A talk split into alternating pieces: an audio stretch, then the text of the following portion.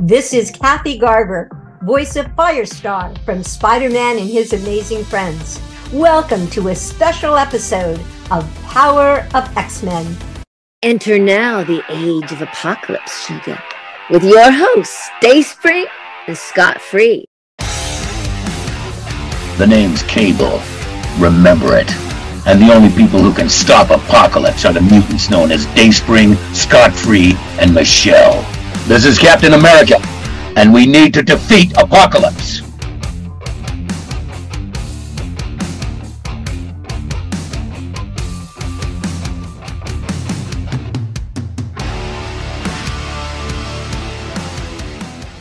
Kathy. Oh my gosh, I cannot believe I'm here talking with you. You are an icon. Well, thank you. I did an interview uh, last week, a, a, podcast, and they they said, "Well, you're a legend," and I said, "No, I'm an icon." No, you're a legend. No, I'm an icon. but either one, I'm really happy with. That's that's fine with me. Well, the amount of power you have, and we were talking about this before we hit record, and I know you you you said it's a power fire star, and of course we love that, but there's something so special about you. I mean, everything you've done, I've read parts of your memoir. Obviously, I've seen you on TV, and we're such huge Firestar fans here. But there's some, you're so talented. You have such a presence on stage. Thank you. I, I have been uh, told that, and I just take it from my own inner light and my inspiration from whatever spiritual being is out there. And I think I just infuse some of that and i say okay let my little light i'm to let my sh- little light shine. So that's it. And when it has that light you know you just have to be free to you know light it up. You don't have to be a super superpower or a mutant or an x-men to to press your button and make your light come out. Oh my god. Okay so kathy let's just dive into it because okay. obviously mutants and x-men that has been such a large part of your life i'm assuming at this point. When you got the call to audition for for spider-man what what were your initial thoughts? Did you even know who spider-man was? Not really. And i got the call from wally burr who i i had worked with before. And we worked on my little pony and and different commercials. He was the casting director and actually, at that time, I was living in Northern California, and but I was commuting back and forth between LA, and and I had I just gotten married, maybe not, but I was yes, I had just gotten married, and uh, going back, and I said, "Well, goodbye, new husband. I'm going to LA." um, so I, you know, I went on the interview, and I've been on thousands of interviews because I've been in this business forever, ever since the Ten Commandments not the silent silent version, but I've been around for a long time. And so I said, okay, this is another interview. So I went on the interview and I I did my lines. I flew back to uh, Northern California. Then I got a call back, so I flew down again. And that time we I uh, we I think that was the time that there was Frank Welker and then Dan Gilvezan. Frank Welker, of course, was um, playing Iceman and Ms. Lion and every other voice. And Dan, this was like his first job. This was his first really? kind of voiceover experience. So um, I did the the interview with that triumvirate, and then I waited, and then my agent called and says, "Oh, you got it." Now Dan and I are very very good friends and he i'm back in la now and and he he and his wife live like 20 minutes from my house. But he said that he got the part then he didn't get the part then he got the part. And you know so he went back and forth. He wasn't wasn't quite sure if he was going to be spider-man but it all worked out. And i think that the voices were good. The personalities really melded well. We all liked each other very much so that well, that was a good thing. That comes across, especially when you're watching the show and it's animation and you know, I know a lot of we've had a lot of voice actors on the podcast before, and they talk about how they had to record separately from other castmates. But you guys, and and you tell us the, the setup that you guys went through with recording, but the chemistry all three of you had on, you know, on TV was just uncanny. It was so good. Thank you. And it really does make a big difference, even on Family Affair, when I did that series. It was everyone got along very well. The chemistry was, we all liked each other. The little boy, we were born on the same day, some yeah. years apart. but there was, you know, just some of those lights that got turned on all at the same time and those special energies that just uh, commuted between the people and i believe yeah, that was very true with Family Affair i mean there were many family kinds of shows and it was maybe the first with like a, a, a bachelor that gets all these kids and there were many after that but family affair was kind of a, a pro, promo and a premiere for the different kinds of things that were going on. And here, Spider Man and his amazing friends was another first. Stan Lee had always uh, taken his characters that he had developed in the comic books and then say, oh, this would make, you know, a, a great animated series. Yeah. Well, for Spider Man and his amazing friends, he devised the animated cartoon first and said, okay, now what kind of characters? Wait, this is going to be at Spy about Spider-Man and I think Iceman. Now, what are we going to do? And there was, should we do Firestorm or Firefly or this or that or the other thing? They're saying, well, no, it's got to be more than a fly. And, you know, she's not going to, to flit around. And then you don't want her just to be a storm. What can she be? You know, who who is this character? Then they said, okay, how about fire star? Because our stars are made of fire and it's something that lasts for a long time. And so a fire star is born. So many questions spinning in my head. And I want to ask Did you ever get to meet Stan Lee? Did you ever have a conversation with Stan Lee?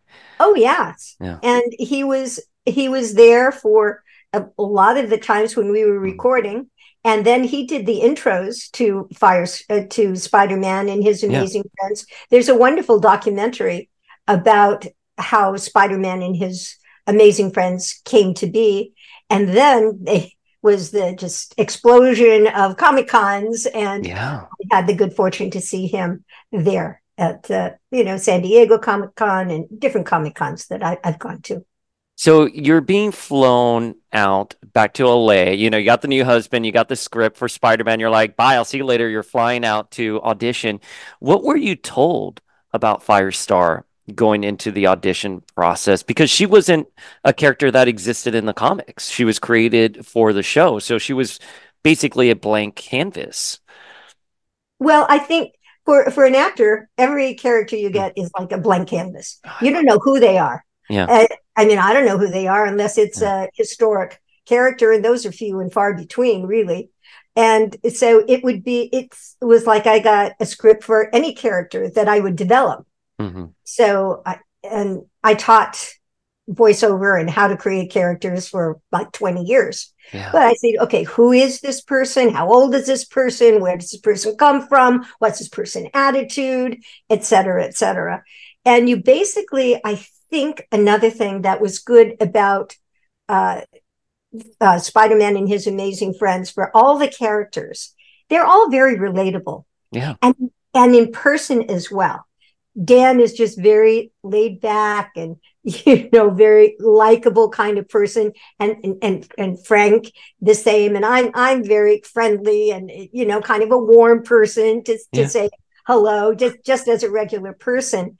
So with those with those attitudes, I think it gave it a, a longevity because people could relate to them, and then they had that extra extra thing that that people like Firestar. All of a sudden, she can fly. I mean, yeah. that's again, that's my favorite episode is a fire star is born. Yes, one hundred percent. I mean, I'm, oh, gee, why is that your favorite? Because it's all about me. Um, I mean, she is a breakout star of the series. Come on, you you you surely must know that that she is a breakout star. Well, you know, interesting. She's still around, and since Disney bought Marvel, and they're showing that on Disney Plus every Saturday they're making all these new action figures. Like this, this just this came out, I think, like two years ago. Look who I have here too. Oh, yes. Oh yes. Yeah, that's from Hasbro. And, Yes. And yes, and do you have this one? Um, I do. Yeah. It's so that one's just the same one, but with another head on it. Oh yes, I don't know Okay. why they decapitated me. Was there a reason for cutting off my head? I'm still trying to figure that out. I like the so your head while everybody else is losing theirs. You're in good shape. I love the one, the second head there because that's your head, and then the other one's a little bit more of a comic accurate head, and we display it has to be this one. This is the only one that's that's you. Like we have to. Ah, yeah, good. And Yeah. and Miss Lion. And Miss Lion. Lion. And then they brought out they so what I'm saying is there's a resurgence of, Yeah. of Firestar. And that's interesting to say she was a breakout character. And I was I was reading this thing about where this Emma Frost was, you know, responsible for a lot of things that happened to dear sweet Firestar, you know, and that was, you know, she was kind of pushed away in the corner. Well, she's coming back. I think she should even come back even, you know, stronger. And and I think that the powers that be are singing, seeing the strength of Firestar and her fire. Then, so then they brought out this one. Oh, that is my favorite. That's a Toys R Us exclusive. Yes, and this was a while ago. Oh So- yeah. This this was a while ago. So what they did this last year was bring out a better one and a better one. I Have know. that? I have. Oh my gosh. I so we have that uh, box set back in our New York apartment. I love it so much. It is my favorite box set. There's something about the packaging, having all three characters figures together that's incredible. Yeah, Amazing. like the packaging. And then Let's see. Let's see. Unfortunately, this was in the garage, and my, my Oh. almost drove over her. But this is a statue Yes. star. Oh my, I actually have never seen that one. Came out. It just came out last year. So that's my point by Yeah. doing show and tell Mhm, is that they have all these these characters. mhm. But what what was cool? I was in the mall a couple days ago, and I was just walking by the store, and I saw what is this store? And it was called Torpedo, I believe. And I says, hmm, that looks interesting because it had cartoon characters and like figures. And so there was one, a fire star, and I had never seen this. Let me see that one. And this was this Oh was my, yeah, the fire, or the there Firestar were bus. only, I think, two thousand of these made. Yeah. and I had never ever seen it. So oh anyway, my, it's a Marvel they- Universe bust. I I've wanted that. That's been on my wish list for decades. Oh I, my I gosh. had ne- I had never seen this, and I thought, well, how cool is that? So we made a deal, and and I got this as well as I'm going to make an appearance at their store. so you know, and sign some of my pictures and and sign some of the uh, figures. Okay, but Kathy, you walk into the store and you're like, "Hi, you see that character right there? That's me." What is the reaction Oh my of the store clerk? Like, what what do they even say? he was so cute, Mac. Well, he's, you know, he's like the big ruffian, and he and he couldn't believe it because I I had burst, you know, I was just watched walked in nonchalantly, and I said, "Do you have any Firestar like characters?" And he says, "Hmm, I don't, I don't know." He says, "I don't think so." And I said, "Oh." Well, you have a really lot of nice things in, in here. He says, actually, I, I was the voice of Firestar. What? You were? Oh my God. it was just like he was on heaven, really. He was so sweet and such a nice guy. And he said, Oh, I do have this one thing. And so then he found that this bust and Yeah. uh, he says, Maybe I could give you a deal on it. I said, Well, okay, that sounds good to me. So anyway, we we talked and had a great conversation. And then he says, Well, you know, I'm going to talk to the owner. It he's the owner is some kind of a rock musician, and this is his secondary thing that he likes to do has this store and Okay. there's like there's more and more of them there's maybe four or five of these stores called torpedo but anyway so yeah this that was that's my collection of my my firestar goodies That is a really great collection. There there was also back in the 90s a 5-inch figure of her released as well, which is oh, I have it somewhere in storage at my parents' place. But i i have it downstairs but i'd have to go downstairs it's it's a little one yeah, and yeah, there's it's also a lego Oh have yes, there is a Lego Lego. Yes. because he was telling me about this whole megatropolis and and then she's uh, one of the little characters in the thing. That that's that's on his uh, best list to get. okay, so on his wish list. So we have to ask now because we do know the X Men cartoon is coming back in X Men '97. Spider Man and His Amazing Friends is on Disney Plus. There's still that fire star burning. Has there ever been a conversation or murmurs about a revival for Spider Man and His Amazing Friends? Um, there had been no, not that I, but there had been talk of Firestar mm. having her own show. And I talked to them a lot about that. And yeah. I said, I think that you should have a spinoff and you should have Firestar, you know, have her own television animated show. So, and that was kind of right after it was going off. It should have run, run for, for many more seasons, but oh, absolutely. these were all specially made. The stories were just fabulous. And I think that's another reason that they have endured so long and that they keep going on and those particular characters keep going on. As I say, Firestar was kind of in the past because Emma killed her horse and, you know, I didn't know that. But I was, you know, distrustful of these other mutants. I mean, how dare they do that?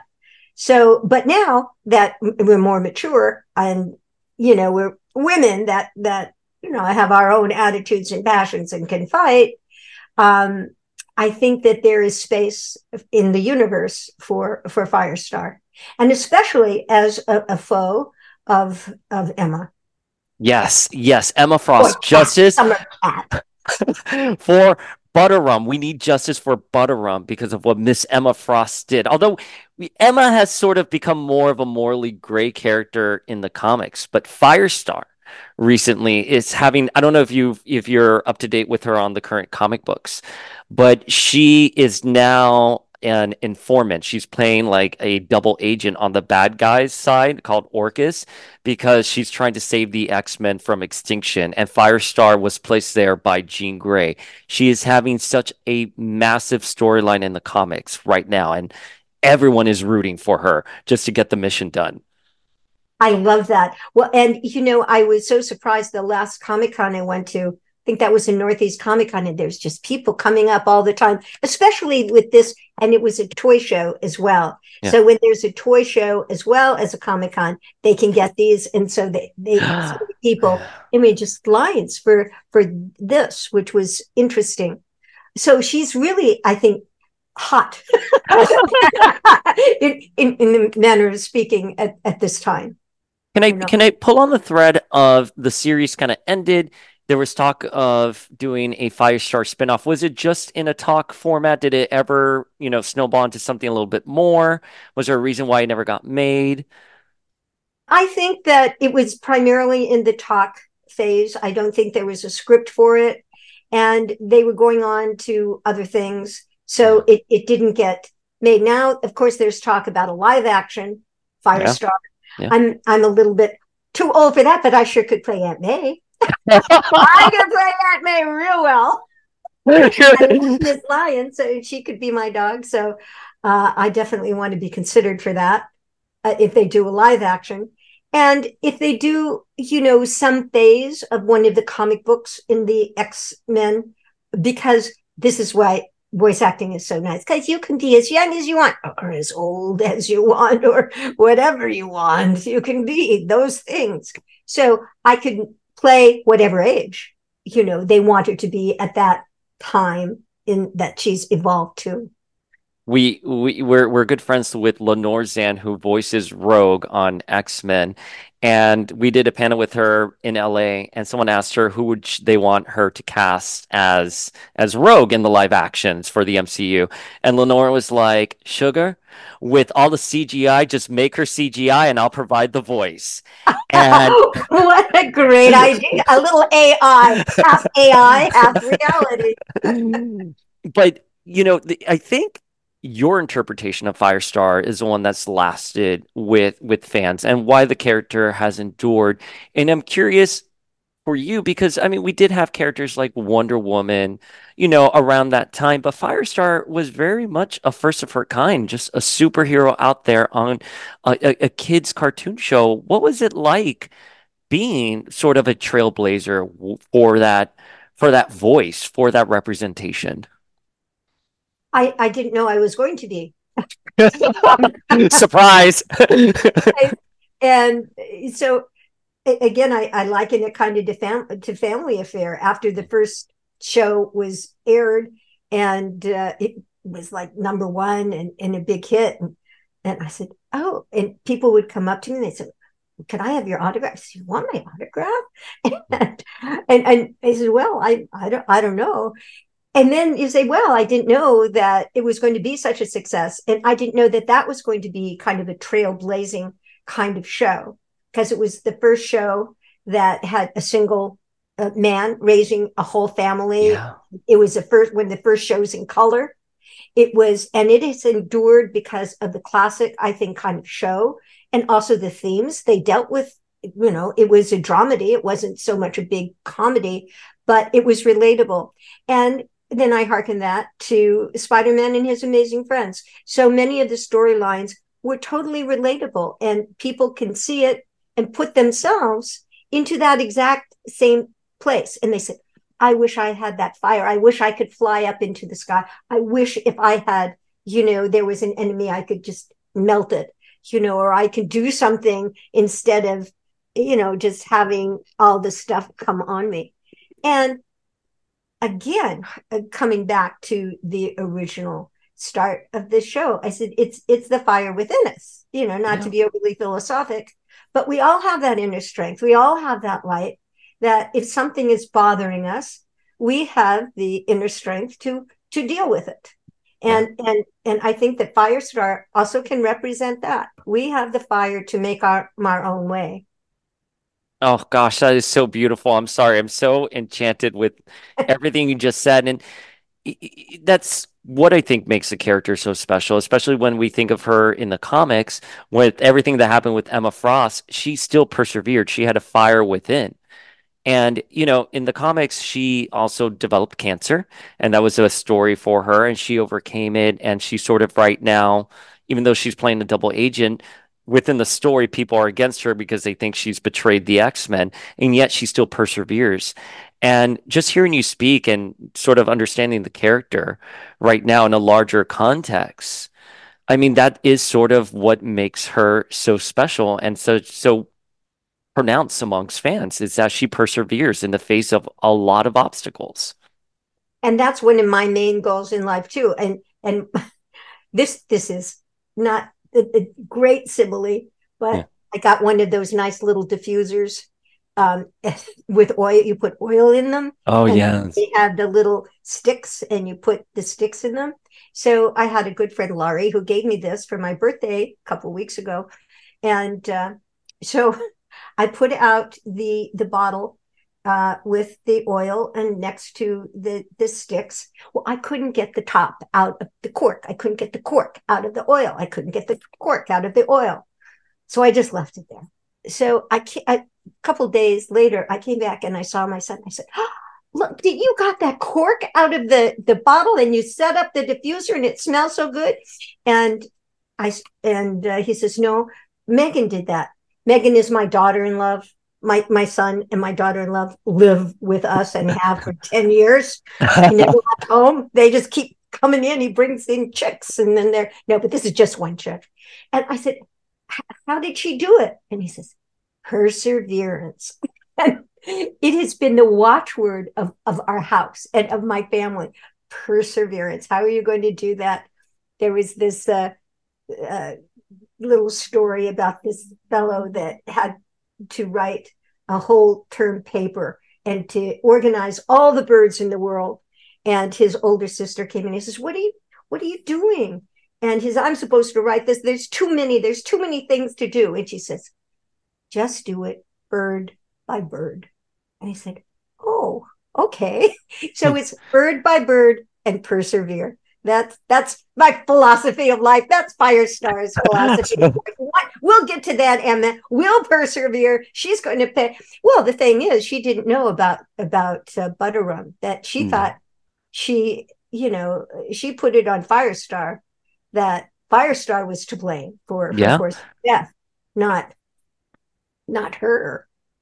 What, what, what do you think an episode between Firestar, your Firestar, and Emma Frost would look like?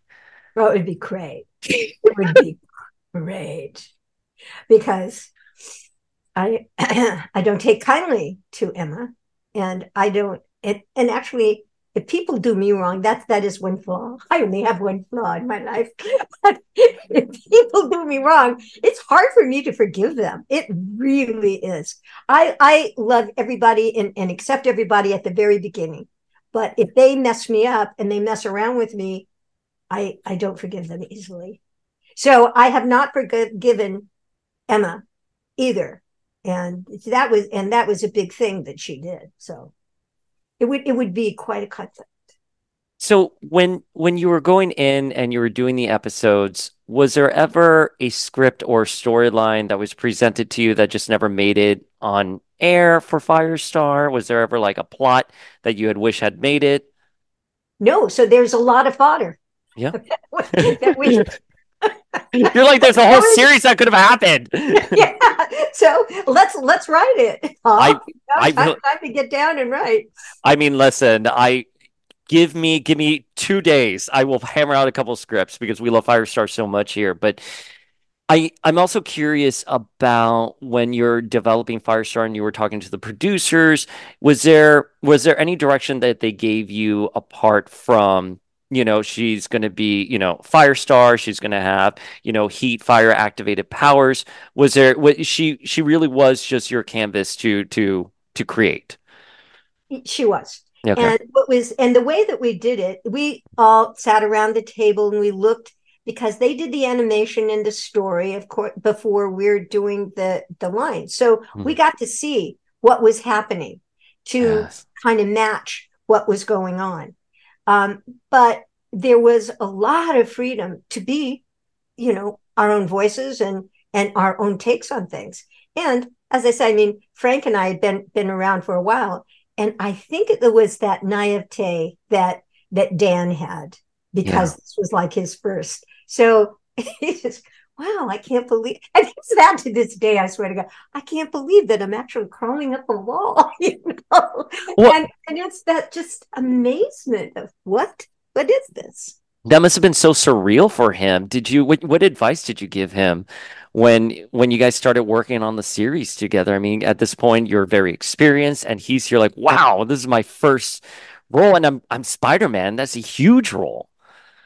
I let the director do that. And yeah. and I am usually not want to tell another actor how to act. That's fair. And and so I let him and I would and, and acting, you know, as you know too, is a lot of acting reacting. Yeah. So you're going to react to the way a person says a particular thing or, or what they do. So it, it, but it was, as I say, he had just had this nice, ingenuous kind of feel to him. And I was, I was young too. And, and I wasn't that young, but, uh, and I, I had been working for yeah. like years. So it, I just kind of, you know, went a pace and, and followed what the director had in mind. And Stan Lee was there too. And he was formulating because this was kind of his first time doing something like this with the animation uh, to making these characters. What was your first impression when you saw her? Did you see her before you auditioned, when you got there, or was it after you got the job that you saw how she was going to look? After. After. Were you surprised that she was a redhead? Were you like what's up? Well i i, I was surprised she had such a great figure. I was loving that. And, and, at that time i did kind of have reddish hair okay. you know my hair has gone through several I mean, mine too. Mine too. Mine's going through a blonde. mine's going through a blonde phase right now. Yeah, I'm in the blonde phase, and I was in a, never that red, but mm. for Family Affair was auburn. That's for, true. You were you were auburn for yeah. that series. Okay, so so you saw her and you were like, look at her. And what, what do you think was the most challenging thing about bringing her to life? Was there was there something about her that was a challenge, or was it just a very easy process? Well, no, the most difficult thing was flying down to LA. Ah. I wish I had my superpowers then. I just you know, fly down instead of getting on the plane, going down, recording, coming back up, because we didn't have Zoom and we didn't have yeah cameos then. And, you know, now, of course, when you're doing a voiceover, they'll give you a rendition of the character. And so you can kind of, for the audition, match something to it. Um, but then we, and it was just in the 80s, but that's a long time ago in, Well- in some ways. Can I can I ask how how many times a week did you have to commute to LA? Because we didn't record like Yeah. it today, you know, so Yeah. no, we'll do it all in one day. No. So I, I was about 10 times. Wow. Yeah. I asked because I, I'm an auctioneer and we, my husband and I, as I told you before, we we hit record. We bought down in Miami. We still have our place in New York, but I have to be on a flight every week. And it kind of kills your voice being on those flights, ju jumping from, you know, hotel room to hotel room. And it can be very jarring. But when we look at the series now, you are you're immaculate. I mean, your portrayal's immaculate. I never would have thought you were someone who was commuting all around, and it just seemed so effortless and powerful on screen. Thank you. It, it's it's not very far though. It's just half hour.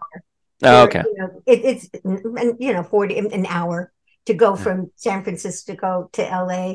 I was Oh, okay, that's good. right in Burbank, and it was very close. Oh, my mine is a two and a half hour commute. I'm like, oh, yeah, that, that's that's that's a lot longer. 6 a.m. flight. I'm getting vodka at the. I'm like, oh. So, it's, yes, a little something Um, along the way.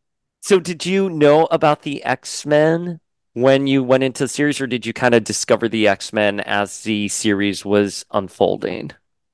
Y- yes, afterwards, because Yeah.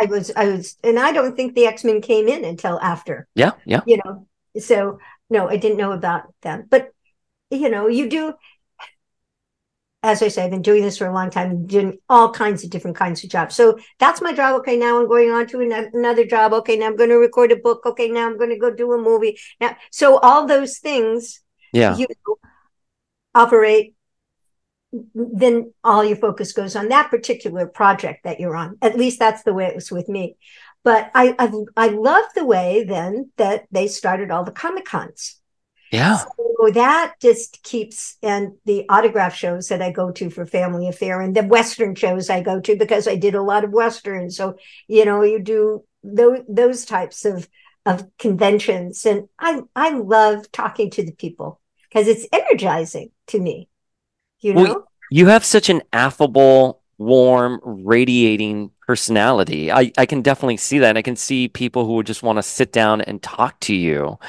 What, what, what kind of fans do you get most of? Is it Family Affair? Is it Spider-Man? Which which fans do you do you see most often? Well, it depends on what kind of con Yeah. I'm at, but it and mostly it's half and half. I will mm. get half fans for Family Affair, get half fans for um, the Comic Cons, except for this this last year that I've been going to the Comic Cons, and they are just loving Firestar. Yeah. And and I would say it's now more 60-40 for Firestar Yeah. and uh, Spider-Man and the other, you know, voiceover things I've done than Family Affair. But Yeah. that- that's the way. Well, again, Firestar is having such a huge push in the comics, and I'm I'm trying I'm drawing a blank here. So when you were when you came onto the series and we knew she was created just for the series, were you told that she was going to eventually translate into the comic books, or Mhm. did that happen? So that happened afterwards. When did you find out that she would be living on in the comic books? I think I didn't find that out until a Comic Con, and I said, "Oh, look at this! Firestar has four, you know, four comic books." Yeah, And yeah, her first series. got- yeah, and then I really got schooled in in comics and what they were, and that she had her own little mini series, and and uh, so I collect, you know, I was collecting them, and fans brought brought them to me, and and then of course I I signed them, and then there's all kinds of uh, different types of comics that she would appear in that Yeah. and then there was Deadpool and this and that. So I uh, I I like the I love the comics. If Ryan Reynolds called you up and was like, "Hey, come for Deadpool 3, let's have you be Firestar," would you totally get on a plane to, I'm forgetting where they're filming Deadpool 3. Absolutely. Let's make that happen, Paul. Yes. Look, I wear red. and You're yellow. like wearing red. I'm I'm there. Is, is there a favorite Comic Con you've been to? Is there one Comic Con in particular that you love? Um, I I know my autograph show. I mean, I like the Mid South Nostalgia Festival. That's that's one of my favorites. Hmm. But for Comic Con, I don't like San Diego. It's just crazy. Yeah. Uh, so I I liked uh, Northeast Comic. I liked Philadelphia. The Oh, Philadelphia yes. Comic Con. That was that was really good. The retro and the RetroCon. in- oh, in- RetroCon. Yes. RetroCon was really cool. I the the people were just so nice and so yeah. I'm I'm mostly like every place I go. I'm going to do Pasadena Comic Con. I I know one of our co-hosts, Michelle Waffle Otero, who couldn't make it today, but she DM'd me to be like, "I'm sorry, I can't make it to the episode, but I'm going to be seeing her at Pasadena next month." I, I she told me the dates, but I'm forgetting. We'll plug it when I do the intro. But I was like, "Yes, uh, I wish I could be going to Pasadena, but sadly, that's that's nice. That's January the uh, uh, 28th. okay, yeah. cool." Yeah, at So- the end of this month. And then I'm doing one in May. And of course, I was asked to do two, and they were on the very same weekend. And that's May 4th. May the 4th be with you. Yes. And one is is just for the X-Men mutants, and that's in in New York. In, no, that's in Florida. That's Yeah, in, that's where MutantCon. You are. That's MutantCon. I'm part of it. I'm part of it. I the uh, the X the X-Men. Yeah, the MutantCon. The Mutant Con. Yeah, in Orlando. Uh, And I yes, and I was going to do that, and I, I forgot I was supposed to do this. Uh, what's it called? X RetroCon Mhm. in Idaho by Oh. Snake River, and he had asked me two years ago, and it fell when I had another thing to do, and so I so I promised him I'd do it the next year, which is this year. This year. Oh. They're they're on this they they fell on the same date and i had i'd said oh well yeah I, yeah i would like to do this it'd be fun to come to orlando and and all of that but Oh gosh, I'm I'm so sorry we're gonna miss you. We're gonna have a wild time there, though. We we we have Lenore Rowe coming. We have Emma Dumont, who was the actress for Polaris on the Fox shows. We would have loved to have had you. Can you do um, it next year i'll come Yeah, next let's. I'm gonna. I'm gonna text. Jeff. I'm gonna text Jeff right now. He was probably the one who reached out to you to let him know that we spoke. yeah Because you would just jive so well because the energy of that con, Kathy, is that we just want people to come and celebrate the characters. And that's it. And just have conversations and and have a good time, you know? Oh, let's do it let's do it next year i'd love to okay. So before we we move off of Spider-Man and his amazing friends, one final question. Firestar was shown dating both in the series, Spider-Man and Iceman. And and of course, Iceman has now come out of the closet. But in the context of just your show, who would Firestar have chosen? Would she have chosen Spider-Man? Would she have chosen Iceman? Or she would she have been like, F that, I'm my own person, I would do something else. well i would have melted iceman so i had to go with spider-man yes. I love that so much. no choice Okay. So I, I wanted to dive into some of your background with acting and, and I know some of it because I followed you along for, for a couple of years, but for the folks at home who probably don't know, how did you get into voice acting? We know you started very early on as a child, sort of this prodigious thespian. How did that morph from doing acting, like television, and then getting into voice acting? Well, I had done a lot of radio when I was a Mhm. child, and that was uh, a big medium at that time. And as I say, that my first movie was The Ten Commandments. Then I did uh, uh, Night of the Hunter was Mm. actually my first with Robert Mitchum and Shelley Winters and Lillian Gish, and I mean a great cast.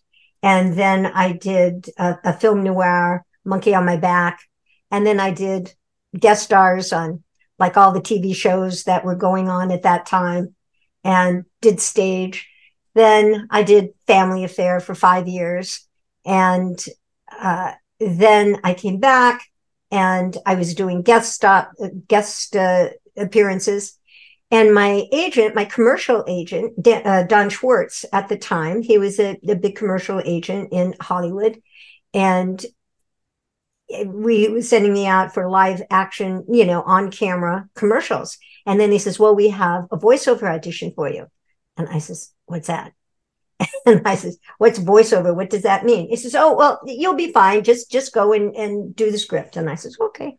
So I went and I'll never forget this. It was in Century City, I believe. And I, I went into the, the studio and they gave me the script and it was for tuna fish. And it was for uh I, I, I forget what it was, what kind of tuna fish.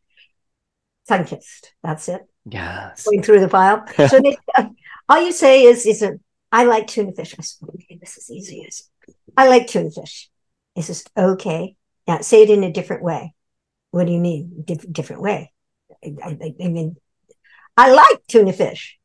No, say it in a different voice. Different voice. I like tuna fish. Thank you very much. We'll call you. You call us. what was that? So I immediately signed up for uh, lessons and finding out what is voiceover. And then I, I was a speech major in college at UCLA. So I knew how to pronounce my words and how to sell my words, but I didn't know all the different kinds of people that live within you that all you have to do, not all you have to do, but you can give them different voices. And there are techniques of making different voices and making the different voices and making different things along, you know, a musical uh, set that you have set up. You know, you can make it gravelly, you can make it clear, you can make it not nasal, you can. I, I've done like maybe 70 audiobooks.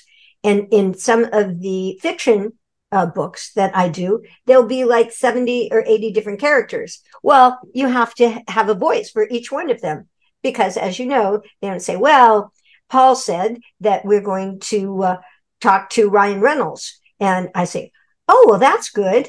Um, uh, Kathy said. And then he says, well, maybe. Well, maybe. And then there's no Paul said or Kathy said. So you have to stay with the same voice so people know that that is that character. So you have to make up a lot of those different kinds of voices, but they have to be real. And you know, you just can't pretend. You know, you, they're they're real. Well, you are so exceptionally prodigious and talented with your voice acting. And I wanted to pull on the thread of audiobooks because I used to work at Hachette Audio a couple of years ago. And I know you won two Audies, and I used to be on the Audies planning committee. I used to do social media for them. I was there when David Sedaris and John Waters were there as well. And I have to tell you, that is like the Oscars for folks at home who don't know. That is like the Oscars of audiobooks. And audiobooks are really hard to do for everything you just said. You have so many characters, you have to do different types of voices, and it's not easy. No, I taught audiobook for maybe about 15 years. And because people think that they can just get a, you know, piece of paper and or a book and they'll start reading it. I said, no, no, that's, that isn't the way you do it. You have to, what's the setting? Who are you?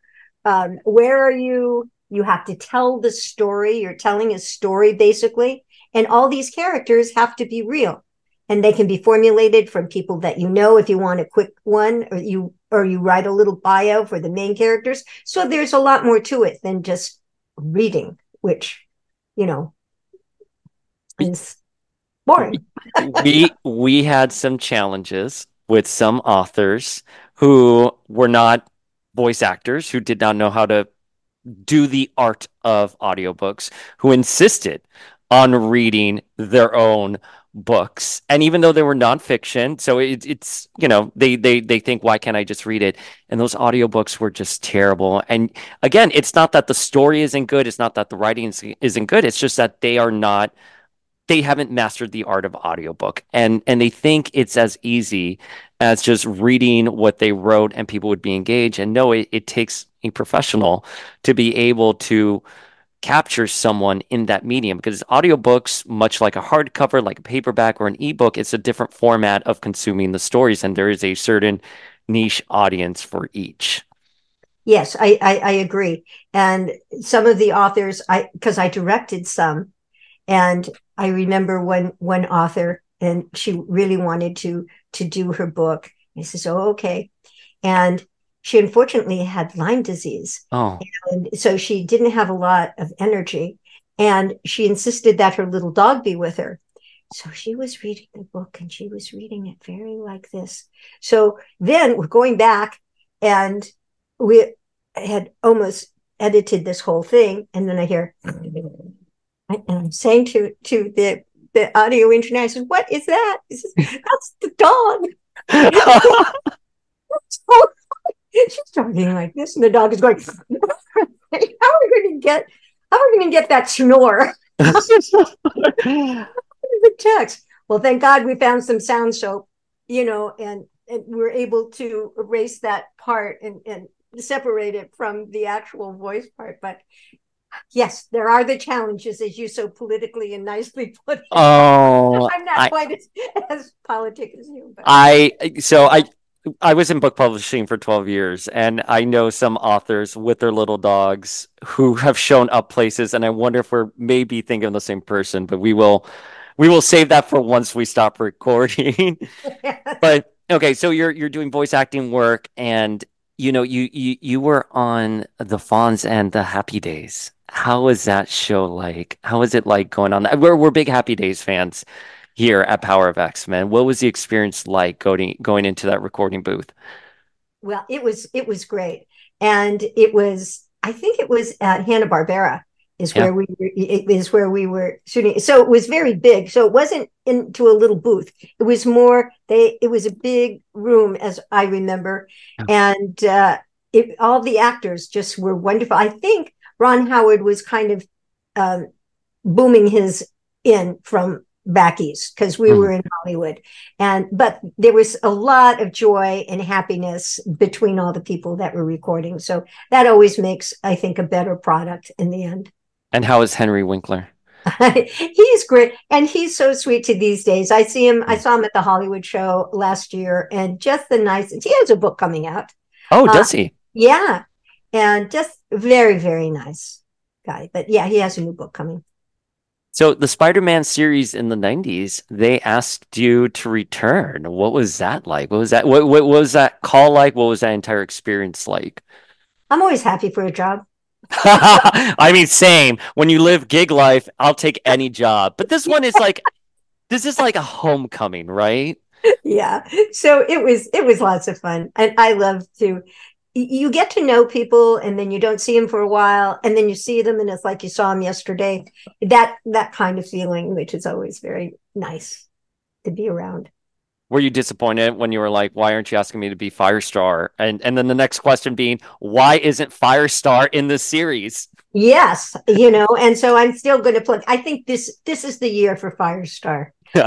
The year. We're, we're going to she's uh she's coming into her own She's coming I don't know what manifestation, whether I'll be, you know, the the AI of Firestar, or what, or the CG, or the live action Aunt May. I would have to do, but I liked the the way. What was her name that you talked about? He says, "Oh, sugar." Oh, Yeah. Lenore Zann. Yeah. Yes. Lenore. Oh my God, you and Right, yeah. Lenore. So since you can't make it to MutantCon this year, next year you meet Lenore Zann having a riot in Orlando. It will oh, That'd be people will great. go crazy. Firestar and Rogue together. Yeah. One of my final questions for you is what was it like writing your memoir and sort of having this very incredible career and having the opportunity to sit down and reflect on it, especially knowing, you know, you've done audiobook work, so you've been involved in the literary scene. What was that like to sit down and say, I'm going to write my story. This is this is a moment to tell it. Well, it wasn't the moment. It's it's like you know, I like the gig life.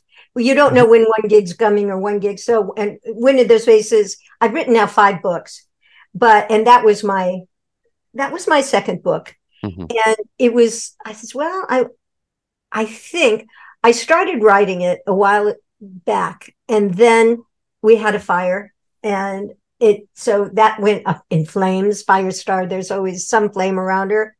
and so then I started over again, and it was good. My my family was very tolerant because I had pictures all over my office and, in piles here and there and everywhere, trying to get organized. My eternal quest in life to be organized.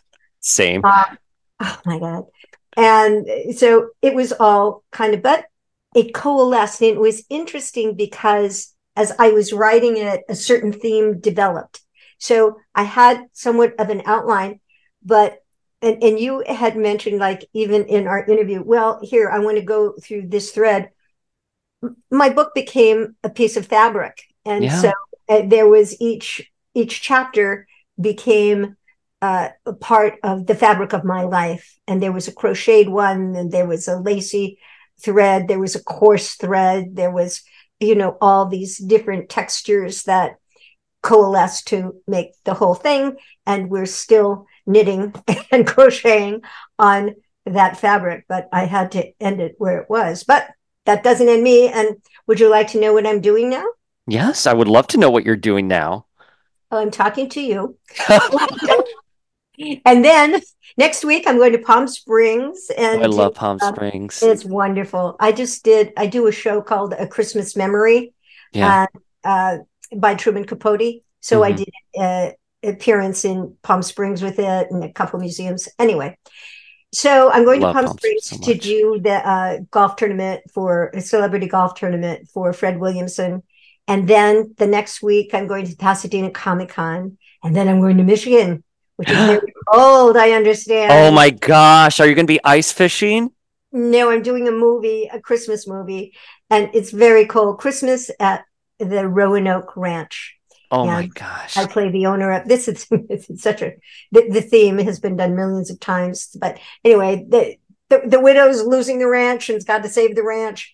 But I am here for it. Please. When, is it coming out next year? or this year for, this year this year for christmas yeah, yeah. i tell me where to, we will do a live watch on power of x-men i oh, love watching christmas movies so uh, much I listen. I watched the Lindsay Lohan Christmas movie on Netflix. I watch Autumn Reeser's Christmas movies. Let's do it. We will be so excited. Yeah, so this is Christmas at the Roanoke Ranch, and I'll ride a horse. And they we have therapy horses and rescue horses. That's my ranch. It's a five hundred oh one three c um, uh, organization that we have. So, and then there's my nephew who is very handsome that meets the reporter and there's the rom-com in it so it's you know you're kind of your typical christmas movie but it's in michigan and it's cold so i'm doing that and then i'm going to uh, go to australia and do a movie called um, pollyanna's wish and it was based on the original pollyanna book that when Lin- uh, not lindsay lohan i think she uh, uh hayley mills okay. did pollyanna. And uh, so this is a different and that was disney. I think disney did pollyanna. Yeah. This is though based on this this story and it's also shot in australia. And we don't have a pollyanna yet but and i'm, I'm a producer on that as well as well as being mrs snow going from real snow to mrs snow in australia and then i'm going to do a movie in good what's it, what's it called good times at blue jay saloon okay in Nashville, Tennessee. Oh my and, gosh. I love Nashville Martin too. Is like the executive producer, and it's about these two girls that have a, a band, and I I play Nana, and it's uh, it's a re- it's really a good movie. I I like that that movie a lot. So there's lots of stuff going on, and uh, we have this pilot for TV dinners that uh, may be shot in New York. So if you're you still in New York, or yeah. primarily in Orlando? No, so we're so we're going back to New York. We're gonna close up the house here. We finish our renovations, and then we're gonna be back in New York on Thursday. And we'll be in Thursday because my season now kicks off this Saturday. So I'll be all over the place until June, and then so we'll probably return here in June. Ah, and you've got all your renovations are all done now. Almost. Well, listen. well, so, never, a house is never finished. Look at the house. Right. Same with the memoir. By the way, I wanted to just pull on the thread one more time what you said about your memoir, how you had to finish it because um, I've been working on my on my memoirs, more of a not collection of nonfiction essays. But my friend just published a book, And we were talking about how when you take a couple years to write something and you go back to revise or you reapproach your material, you have a different perspective on that material and it changes so much. So at a certain point, you just have to be done with it.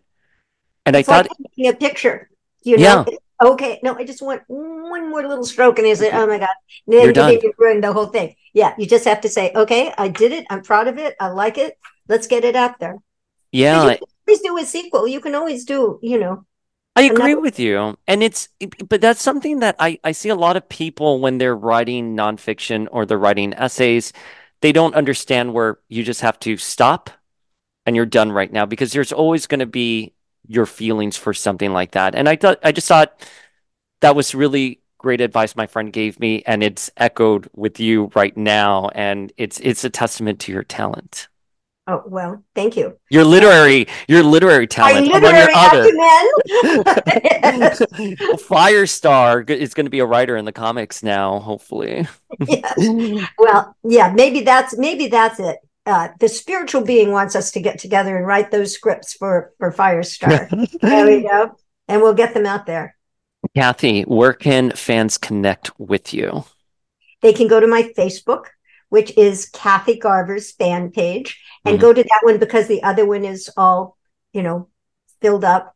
And they can go to my kathygarver.com, K A T H Y G A R V E R.com. And then my newsletters are there. And so I have a newsletter each month. They can connect to me there. They can sign up for the subscription. I've got all my toys there and my books on my um and on my uh, website and my pictures and my candles and um, my room sprays.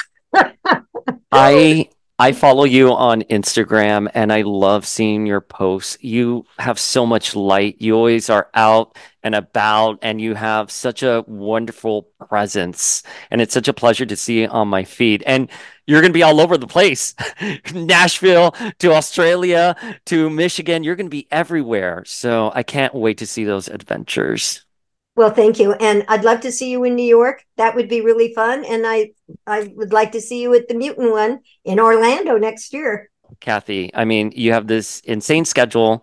We we know you have a lot of upcoming projects, but do you have any upcoming movies that everyone should be aware of?